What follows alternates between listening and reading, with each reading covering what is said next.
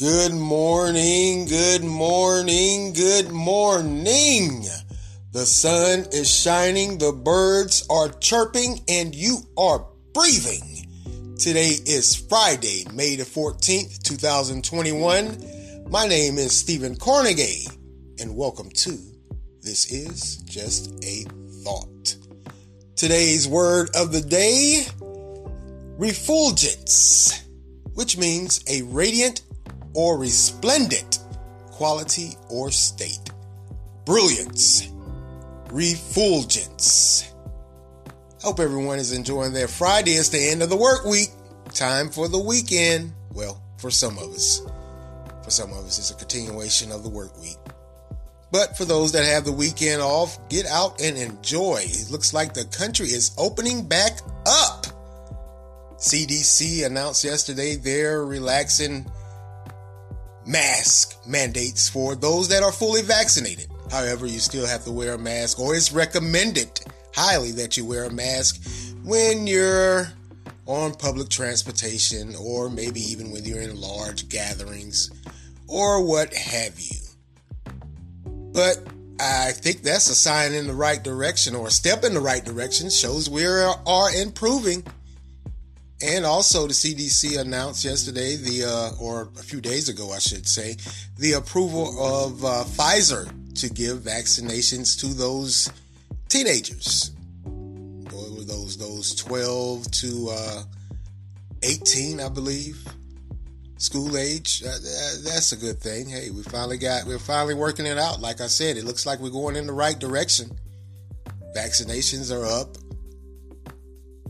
Countries opening back up, mask mandates are being really relaxed. So that's a plus. That's a huge plus. Does certainly show we're heading in the right direction. But however, it appears this gas shortage that honestly quite isn't. This gas shortage is, wow. Here in the Southeast and North Carolina and you know, they're saying the entire Southeast is experiencing a gas shortage because of that hack by a Russian, I guess, black market operative group has attacked the Colonial gas line. They hacked in somehow, some way, it appears, and as a result, the company, Colonial, had to switch over to manual pumping. And it's really not a gas shortage. It's just that they slowed down production a little bit. They couldn't do it on the automated system, you know, whereas the computer would pump it out. So when it was hacked, they had to switch over to manual, if I can say that. I'm not sure how that quite works, or if that's the correct wording for that. But that truthfully isn't a gas shortage. It's just coming out slow. I mean, for me, I would think a gas shortage means there is actually a shortage of gas. Like there's close to none, but that's not the case. It's just slow production. And man, if you see the TVs, or as I drive down the roadway and I look over at gas stations, either one or two things I see either bags on the pumps signifying no gas, or the gas signs are turned off, or either I see long lines running out into the streets. And, you know, something that also came out was that they're saying that Colonial possibly paid those guys that hacked a ransom. You know, when most of these black operatives, or black whatever you call them, these hackers, when they hack, they usually send out a ransom notice. So it looks like they're saying that Colonial may have paid them a ransom for however many millions it was. Well, one thing that this exposes, and it's always been a talk, is how vulnerable and susceptible we are to hacks, because everything is on a computer-generated system, pretty much. Hit a button and it starts pumping. You know, it exposes, of course, the gas, the power grid.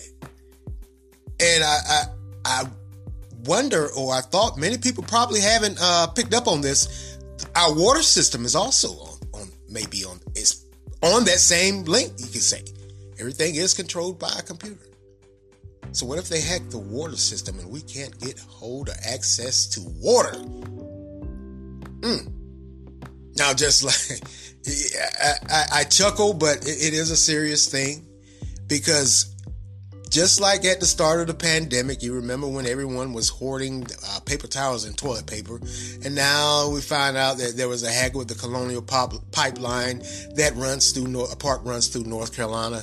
Actually, I think they're saying, and I didn't know this, that there's the pipeline runs through North Carolina. It runs through Selma, and that's where a lot of the tanker trucks get their gas from, in Selma, North Carolina, which is about 45 minutes outside of just 40 or 45 minutes from Raleigh.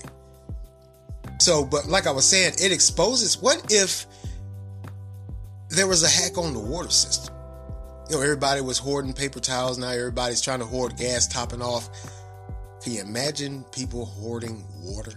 I mean, we already do that, you know, during natural disasters like your hurricanes or whatever, snowstorms.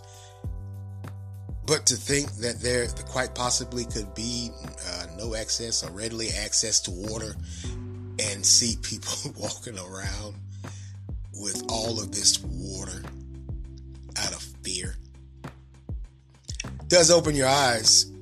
And also, like I said, people are hoarding gas, trying to top off the gas tanks. It's just a mad panic to me. Because like I said, it's really not a gas shortage. It's just that production was slowed down during that hack. That's all. And I'm not trying to downplay it. It certainly can turn into something serious, but right now it's not. People are just panicking.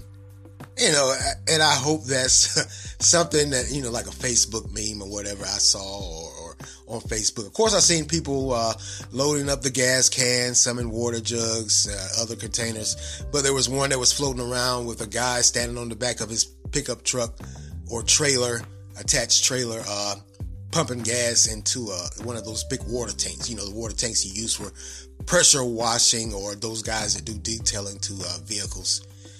I hope that was just a meme. I would hope that no one would actually be at a gas station pumping gas into one of those big tanks. How selfish could that be?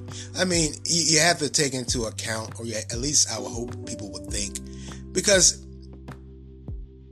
there are a lot of small businesses that use just regular commercial gas stations. They don't have a fleet access, you know, like your bigger companies that transport. They may have a certain gas station set up, you know, on the property or whatever. Even your emergency vehicles, where you go and pump the gas, fill up the vehicle, then you go.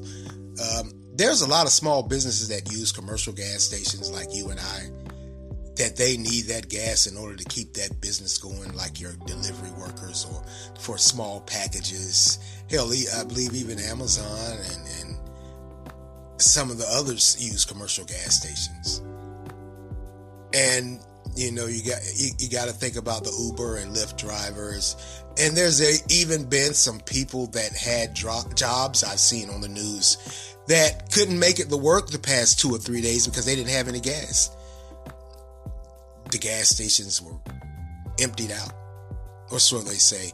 I think a lot of times these gas stations, they turn those pumps off just for this reason, to keep people from coming and taking every single last drop that they have. And also, you got to remember, a lot of these gas stations are independently owned. So when they put in a gas order and the gas comes, they have to pay for it. And if you think long and hard enough, not really long, but if you just think, it's much easier for them to have a gas order to quite possibly top off their tanks or get it pretty near close to it, as opposed to having that gas company come and put gas into an empty tank. And then they have to pay. They pay independently. So think about that. Yeah, I can't fault them for that. I would turn the gas pumps off too, because imagine trying to get a gas shipment or pay for a gas shipment when your tanks are completely empty, as opposed to a half, a third, or a fourth, or whatever. and you're paying for it pretty much out of pocket. Yeah, so that a lot of gas stations are turning those pumps off. Can't blame them. But there really isn't a gas shortage. It's just slow. That's all. And like I said, this exposes us and exposes our weaknesses. Exposes our panic mode, too. I don't know if people have seen in North Carolina, here in Knightdale, North Carolina, the fight that broke out at the gas station between the man and the woman. Well, she was trying to cut in line. No one would let her in.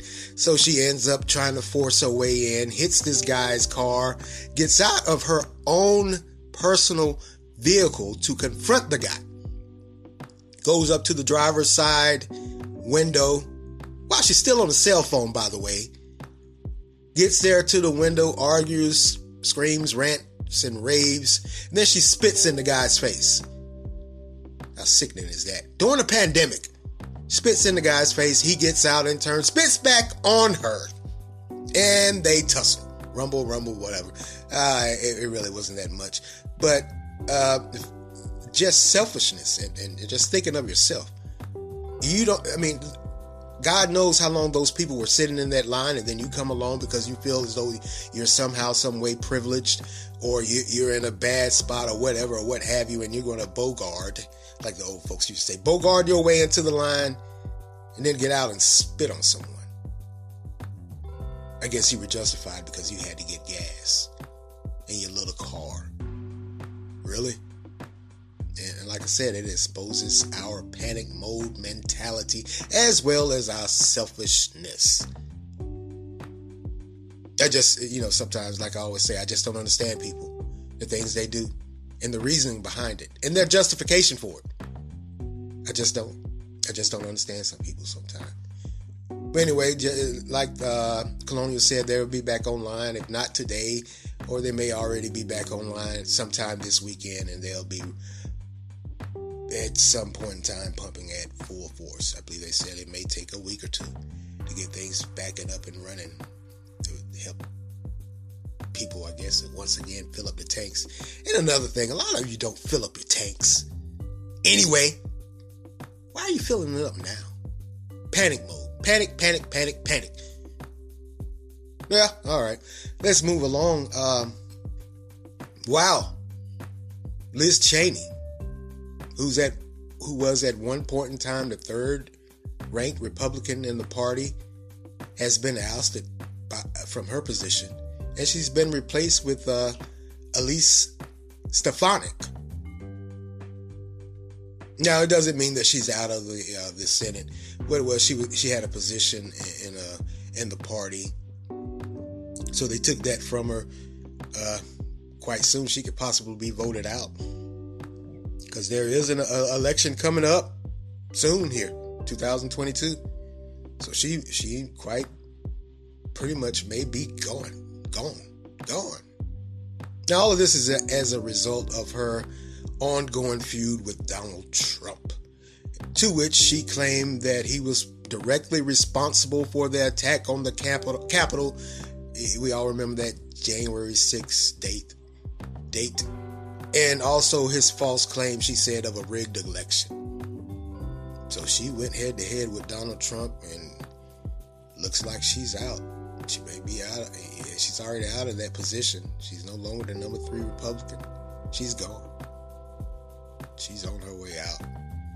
Man. Now, it's kind of ironic to me, and I know a lot of people may not remember, but when Donald Trump first was seeking the nomination for the Republican Party in his presidential run, he made no bones about it, how he felt about Republicans that, as he say, weren't staunch Republicans, weren't conservative enough, like i.e.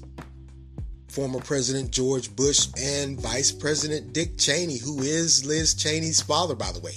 He made no quarrels about it. He was not fans of those guys. He said they were directly responsible, or could have been somewhat responsible. They're part of the reason that was wrong with the Republican Party.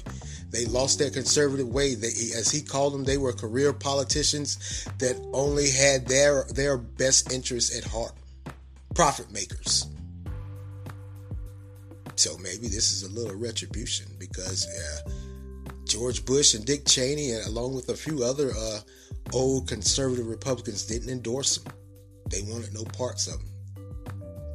Maybe it's a little bit of payback. I mean, it is. Wow. That's quite surprising. She went heads up with him, and it looks like she lost, because she's out of there. Now, let's move along here. It looks like the Small Business Administration has reported they will run out of money on or about May 31st. This was revealed on May 4th. They came out with a report and said, hey, we're running out of money. Now, you may be saying to yourself, what does that have to do with anything? What has been termed as the government's key COVID relief program for small businesses, the Paycheck Protection Program, PPP, they're saying has been exhausted. Now, these PPP loans were given to nearly 10.8 million. Gave out 10.8 million in loans, which has a value of more than $780 billion since April of 2020. Now, that's known. But what's not known is, will lawmakers approve another round of funding? More than half of the loans that were given out, and nearly a third of loan money, was just distributed this year alone. That included that second round of PPP loans also. And those loans are meant for those small businesses that are hard hit by the pandemic. However, the SBA, or Small Business Administration, in a statement stated it would continue to fund applications that have been approved. Also, new applications made through community financial institutions, which act as financial lenders serving those underserved communities, will continue to be funded through the expiration date, which is May 31st, of course. And with all of that, wow, I gotta say, wow. Like I've always said, and like we know, these small businesses are gonna need help, not just to finish out this year, but man, years from now. COVID is indeed that life-altering event that I always speak of. And if they're running out of money and they don't get any help from the federal government, there's been a lot of small businesses that have gone under. There might be quite a few more. I mean, it kind of makes you think also, and I know this may be totally off topic, but you know, there also was a report that was released that for those stimulus checks, that there was a lot of people that received stimulus checks that were still working, and they're saying that may have been a loss of money also. It kind of makes you think, if just like I said before, I did a podcast on this. If you were working, did you really need a stimulus checks, or two or three stimulus checks? I mean, of course, no one's going to turn away free money. I mean, you know, hey, yeah, if you've been working all these years and the government comes out and say, hey, I'm going to give you a stimulus, I mean, a lot of people aren't going to turn it down. Why would they?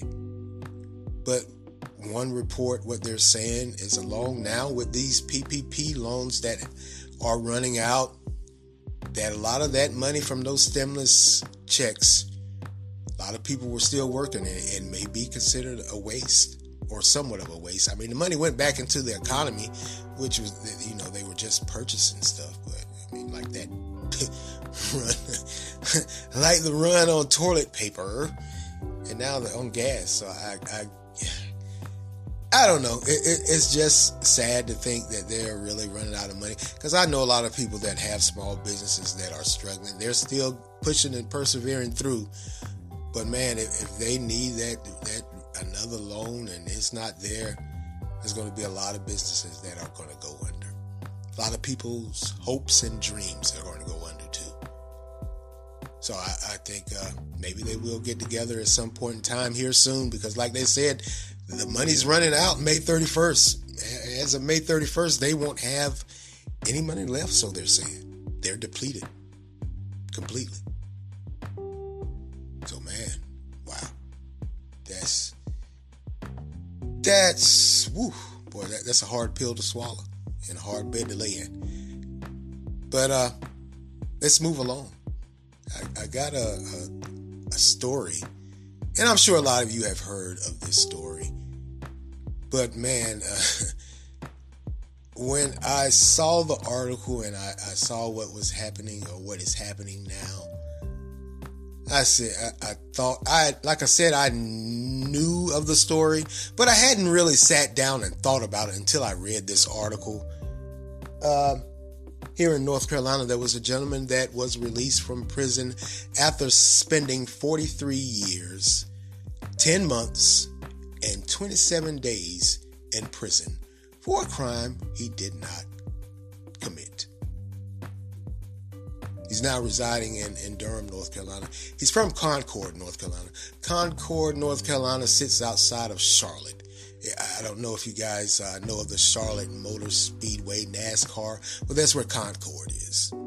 Relatively small community.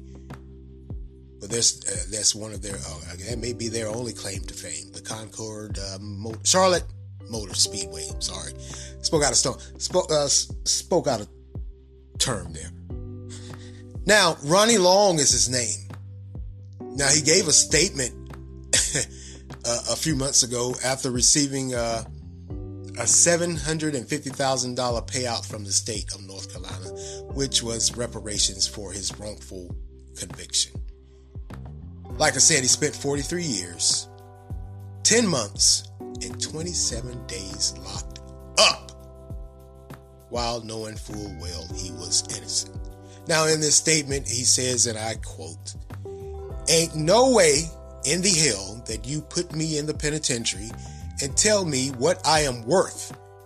Fair? What's fair? Ask yourself that question when these people took away your 20s, your 30s, your 40s, your 50s, and they started in on your 60s." End of quote. Now, by the way, his time served is the third longest in U.S. history for exonerated defendants. So he's number 3 on the list for those that have been wrongfully convicted and incarcerated for years, decades. Third longest sentence. Wow. Lord help us. Now, at 65 years old, the former resident of Concord, North Carolina, is suing the city of Concord after serving 44 years almost of an 80-year prison sentence he received as a result of a 1976 rape conviction for a prominent widowed textile executive. Now, the lawsuit was filed May 4th in Raleigh Federal Court and is demanding the city of Concord and its former and current officers pay for a corrupt investigation. And indeed, it was corrupt. And we're going to get into that. Lord have mercy. We were in that point of time. That's just what they did. Now, in September of last year, after a federal appeals court citing the improper investigation and trial overturned his conviction, and he was released. And he was later pardoned by Governor Cooper, and he received that $750,000 payment, which he talked about in that statement when I started out emphatically about that payment. Now, in the complaint, he's naming 4 former Concord police detectives and accused them of misrepresenting evidence to the jury and withholding key evidence that would have truthfully had the case thrown out, or it may even have not even been brought to trial. That's the part for me. If you came up with this evidence and you knew there was nothing linking him to that crime, that should have never been brought to trial. Probably should have never should have been arrested. Now, out of those 4 police officers, 2 of them have passed on, and 1 couldn't be reached for comment. Didn't tell about the other one. Also named are two former Concord police chiefs. Now one died in 2018. The current police chief, he's also named in the lawsuit, and 10 other unidentified defendants, which is strange because this revelation of innocent caught the state's attention in 2015.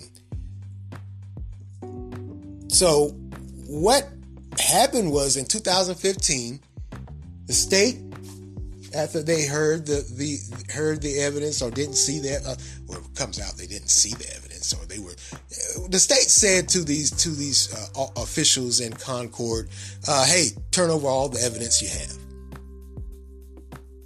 That's after Mr. Long at that time had served 30 years. So in 2015, he was at 30 years in prison. And almost 5 years later, before his acquittal and release. Now the evidence revealed, or what was left, that the police collected 43 fingerprints, samples from the rape scene. But they never shared this with Long's attorney. And by the way, none, not even a partial of the prints belonged to Mr. Long. Semen samples taken from the victim were never disclosed, and they later disappeared. Now, at the time of his arrest, he was 20 years old. 20 years old. He spent his entire life locked up, innocently locked up.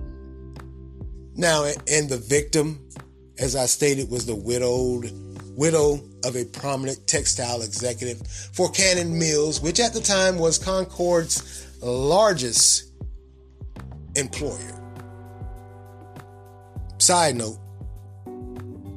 Now, there was an all-white jury that was seated, and 3 of the jury members were employees of Cannon Mills Textile. How did that happen? They should have never even been on that jury. And that leads also to what he's calling in the calling out in the lawsuit, that they were selected from a tampered jury pool.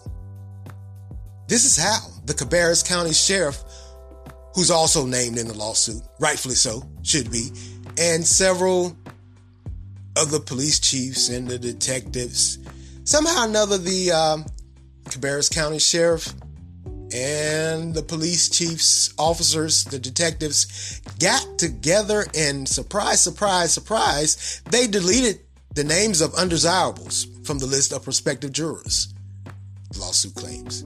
So they got together. They stacked the jury, all white jury. At that time, that was the time we were living in. There's no evidence. There's no mistaking that. It's known. It's a fact that that theory for black Americans of a jury of your peers wasn't so truthful. Because a lot of times, though, if not a lot, then all the time until there was some serious reform, the jury of your peers ended up being an all-white jury. Which, of course, you know, hey, how can that truthfully be a jury of your peers? So that was that's how they sat the jury. They selected an all-white jury and had 3 members of the jury that worked for Cannon Mills. Absurd. Just completely and utterly absurd. Now, all of this screams of prosecutorial misconduct. This wasn't a case of negligence or incompetence, but rather a deliberate and intentional, reckless act, which is also stated in the lawsuit. The lawsuit says, hey, this was deliberate, intentional, and reckless misconduct by the Concord Police Department and Sheriff's Department. Now, if you're saying to yourself, poor guy, he just got singled out. He was in the wrong place at the wrong time. Nope. Lawsuit also says Mr. Long, which this lawsuit is 88 pages, by the way, says the detectives had a history of ill will towards the Long family, his family, and he says he himself was oftentimes harassed. So they knew him. They knew him. So if you're just saying, poor guy, he just got caught up, he was just singled out, he was in the wrong place at the wrong time, that's a big no for me. It is what it is. He was targeted. They target him.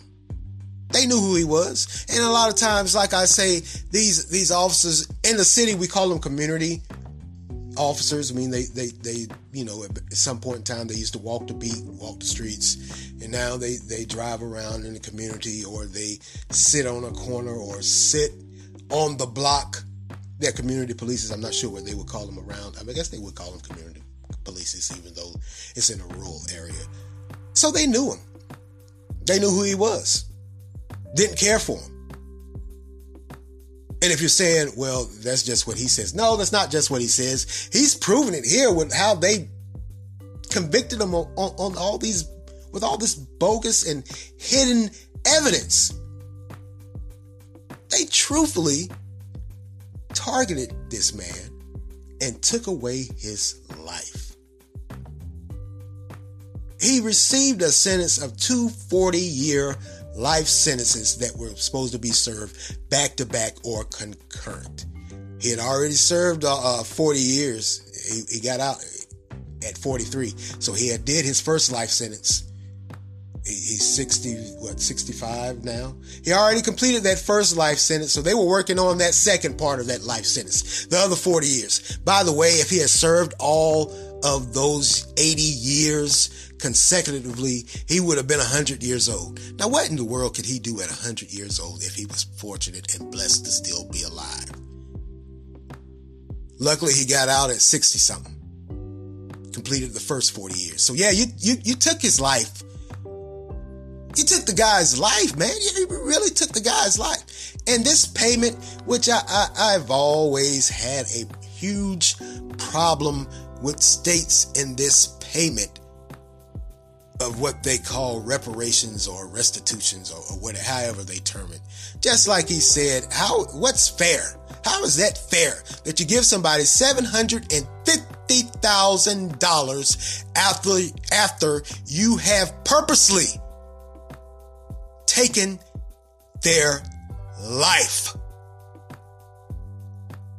He had already served those 40 years on that first life sentence. He was 3 years in when he got released. And all you give him is $750,000. And if you're saying to yourself, well, he should be glad he's fortunate enough to get anything. No. You took his life. Literally. Here's a case of you can actually see that someone's life was taken away from them wrongfully. 2 consecutive life terms of 40 years, totaling 80, and he got out in 43, so he served his first life sentence with an overage of 3 working into that other 40-year term, which we would have had 37 years. He took his life. $750,000, in my opinion, and his, and anyone that has any ounce of decency and common sense, ain't no way in the world fair.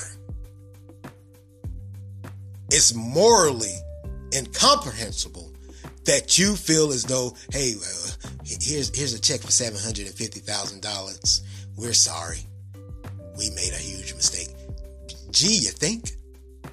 And another thing that I would love to ask, and I'm going to dig into this, with the housing, clothing, feeding, medical, dental, vision, burial of innocent people that have been incarcerated, how much is that? Does that equate to what you figure the $750,000 is? I mean, as a taxpayer, you got to ask yourself, truthfully, is it worth it? Now, what we found out over the years now, we know that a lot of these cases in addition to the, you know, African Americans or Black Americans being singled out, we know that a lot of the underlying reasons were, truthfully, they were trying to calm the public's fears that there's some mad person out raping and killing people, which, just like in this case, it was a rape case. So, you know, a lot of times they would rush and arrest anyone that had a record or anyone that was just walking around that looked or fit a profile, and lock them up. But I gotta ask, as a taxpayer, wouldn't it be more feasible economically if you spend all of those years incarcerating someone? Wouldn't it be more feasible economically to make sure you lock up the right person? To make sure the right one is in there? Because the flip side of that, which that rush or haste to arrest any old body, is you actually leave the true perpetrator out and about. Now, whoever committed this rape, who knows how many more rapes that were done. And I'm reminded of that story of that guy. I believe there was a gentleman in California that they found, that they had named him, what was it, the Soho Rapist or something? I don't know. They end up finding him decades later and could trace him back to multiple rapes.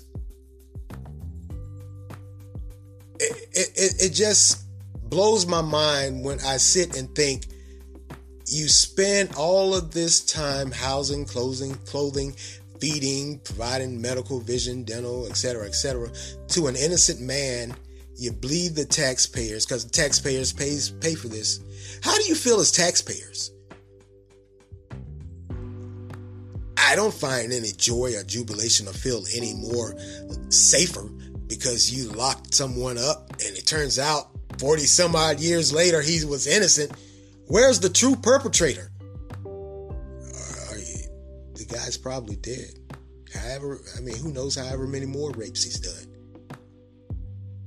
You know, it's quite expensive to house inmates. And it's gotta be even more, if you think about it. You spent a lot of tax dollars housing this guy for 40 some odd years and he was innocent. Now, in 2015, like I said, the state came out and said, hey, turn over that evidence. And they couldn't produce a lot of it. They said somehow, some way it was lost. It wasn't lost. You threw it away. You threw the evidence away. You threw out those semen samples. You didn't released to his own lawyer the fingerprint samples. You took 43 fingerprints. None of them, not even a partial, was his. Now, all of this just screams. And let's not forget the jury, how you did that. You deleted those that you knew. You deleted those you knew weren't going to go for that crap. So you got rid of them. I forgot when, at what point in time, when that prosecutorial and that jury tampering law came into place, where they said, hey, you can't have an all-white jury. Or it's like, you know, for some cases, they even said you couldn't have an all-white jury, you couldn't have an all-male jury, couldn't have an all-female jury. I'm not sure. It may have been around that time or a little time thereafter, but, you know, whatever the time it was when they came out with that jury tampering law that said it was unconstitutional and illegal, it took some time for it to trickle down. Maybe it was sometime in the 70s, I believe. I'm not sure. Now, all of this screams, of course, of jury tampering. And it's all a big bowl of prosecutorial misconduct. All nice and warmed over. Now, I gotta say, with these new revelations, City of Concord, how do you feel? those taxpayers in Concord. So that's what I'm trying to figure out. As a taxpayer, you're thinking at the time, hey, we got the guy, whatever. And then years later, you find you had the wrong guy. And not only do you find out you locked up an innocent man, you find out they fabricated, withheld, and just flat out lied to lock this guy up because they didn't like him. It's not a myth. It's not him being petty. You can tell that he was targeted by how you handled the evidence, how you selected that jury, how you hid, destroyed, and threw away evidence. Because in 2015, when that judge came forward in that appeals court and said, hey, turn over that evidence, you couldn't produce all of it. But you had on record that you had them locked up, that because of the evidence that you collected. That evidence wasn't lost. It was thrown away. Should have never even been arrested. Should have never even been bought the trial. Fingerprints didn't match up. Semen samples didn't match up. It was nowhere near it. Community police just knew him, wanted to get rid of him. Hey, perhaps they were tired of him. They got tired of harassing him. Ah, he's boring. Let's move on to this. Lock him up and move on to the next one. Whether you subscribe to that belief of at that point in time, sounds like they were just hunting. It does. And it's been proven that's what a lot of time law enforcement officials did during that time. I mean, look at this case. And you know, hey, it's still going on. It hasn't changed. Look at the case in Raleigh that I talked about. That confidential informant aspirants that was getting people jammed up off of brown sugar that he was saying was heroin. Detectives knew it was heroin. And they still locked people up. So this isn't over. It hasn't stopped. It still continues. But to think that an innocent man who was locked up at 20 years old served 43 years on an 80-year double life sentence. And all you can say is, I'm sorry, we made a mistake, and give him a check for $750,000.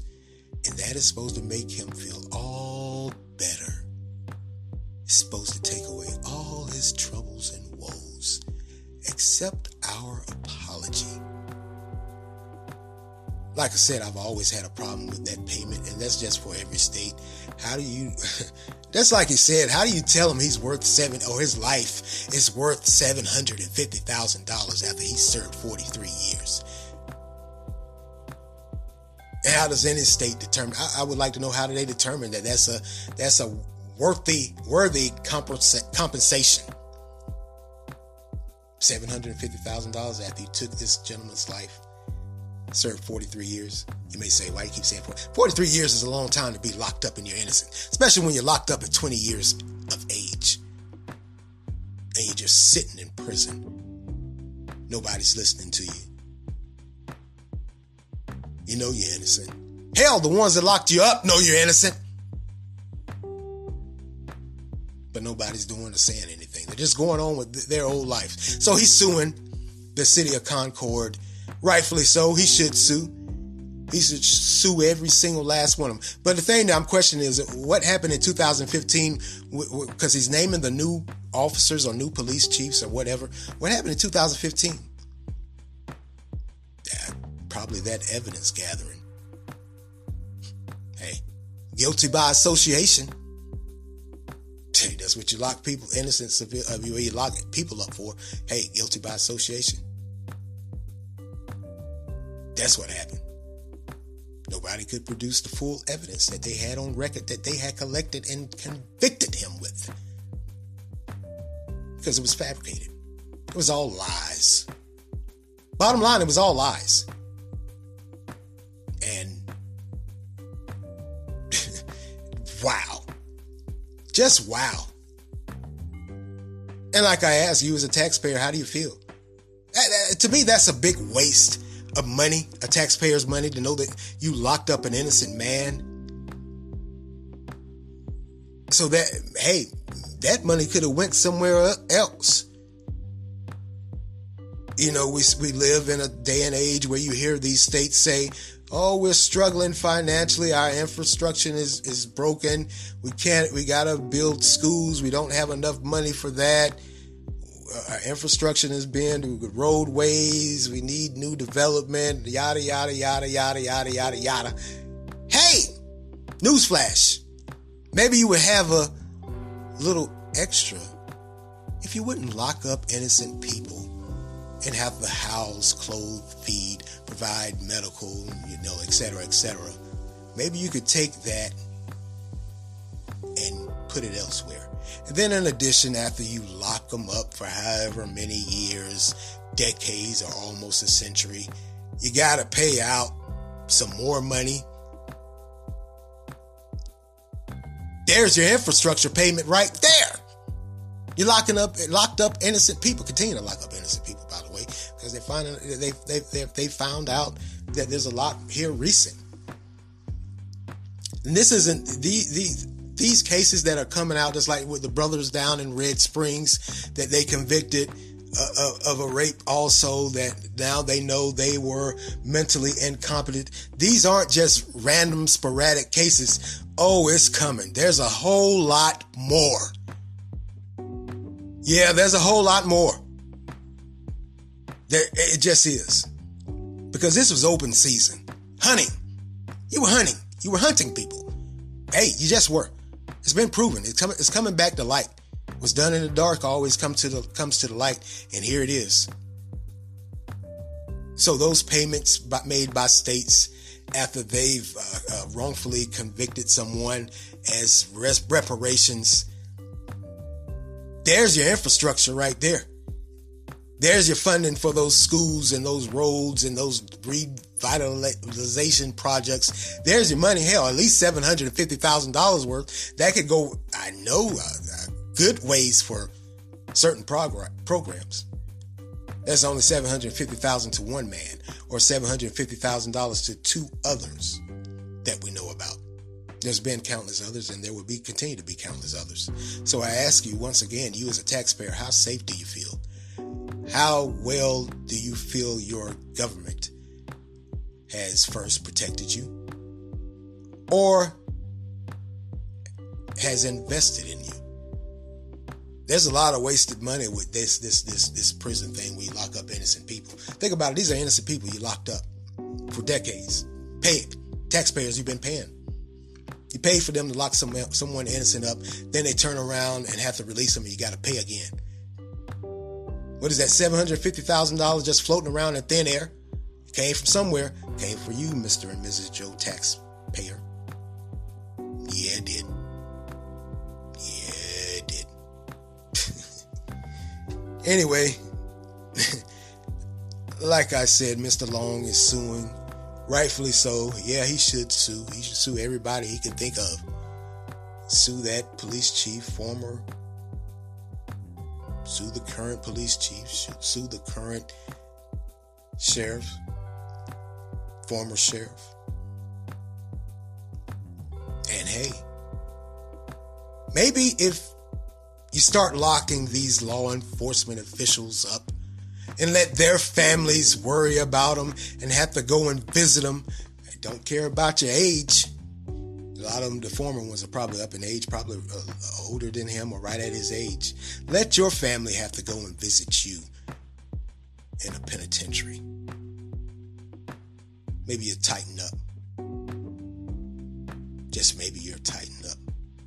And he should sue him. Sue everybody. Hell, sue the janitor to clean the bathroom. Clean the bathrooms in the police station. Sue them too. Sue any and everybody. Get their attention. Dip into those pockets. Pay up. And $750,000 ain't. I'm not saying it's not nothing, but when you take someone's life like that, it's not innocently. It's unlawful. When you unlawfully take someone's life like this, $750,000 ain't hitting on nothing. Ain't hitting on too much. It's like you threw him a penny and said, hey, it's all you're worth. And, you know, we always hear people when they get out and they say, oh, I want to thank the Lord. I want to thank the Lord. It's a blessing that I'm out. Rightfully so. You should thank the Lord. It is a blessing that you're out. It's a blessing that someone finally heard your plea. Not just your case, but heard your plea and looked over your evidence. But I love Mr. Long's statement. You can tell it's heartfelt. You can tell he means every single last word of it. What's fair? I dare you. $750,000, that's all my life is worth after you took 43 years from me. And you were getting ready to get another 30 some odd years, because you had to serve those two life sentences of 40 years. Got in that first one is at 43, so that was what, 37 more years he had to pull. Yeah, I love his statement, man. Hey, he ain't lying. He has every right to be pissed. Every right. This has to stop. It just has to. There's no way around it. It has to. This is ridiculous. This is costly. Not the immorality of it, but it's costly. It's just costly. Well, I'm going to get out of here. I've spoken enough this morning. I want to thank you all for lending me your ears this morning. Continue to like, support, share, offer feedback. Anchor has a great feature where you can leave a voice response. And I'm going to attach a voice response to the end of this podcast of a supporter that left a statement. So listen for that. And I would love to hear your voice. So offer feedback. Hey, pretty thick skin. I'm fine. You really can't insult me any more than I already have been. Now, you can also make monetary contributions. Continue to follow and listen on Anchor, Spotify, Google Podcasts, Breaker, Overcast, Pocket Cast, Radio Public, Verbal, WordPress. This is Stephen Cornegay for This Is Just a Thought. Amen.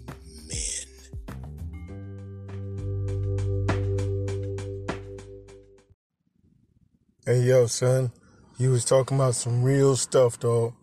You went in hard talking about DMX and talking about the different things, different views that people had about DMX and everything.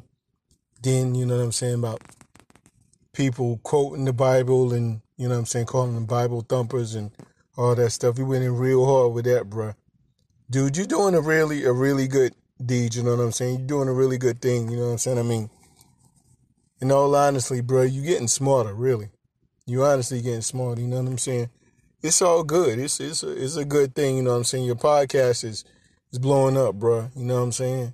You're doing good things. You're making it happen, you know what I'm saying? You talked about some real stuff, you know what I'm saying? You even talked about stuff that even make me think, you know what I'm saying? I mean, dude, but... You know,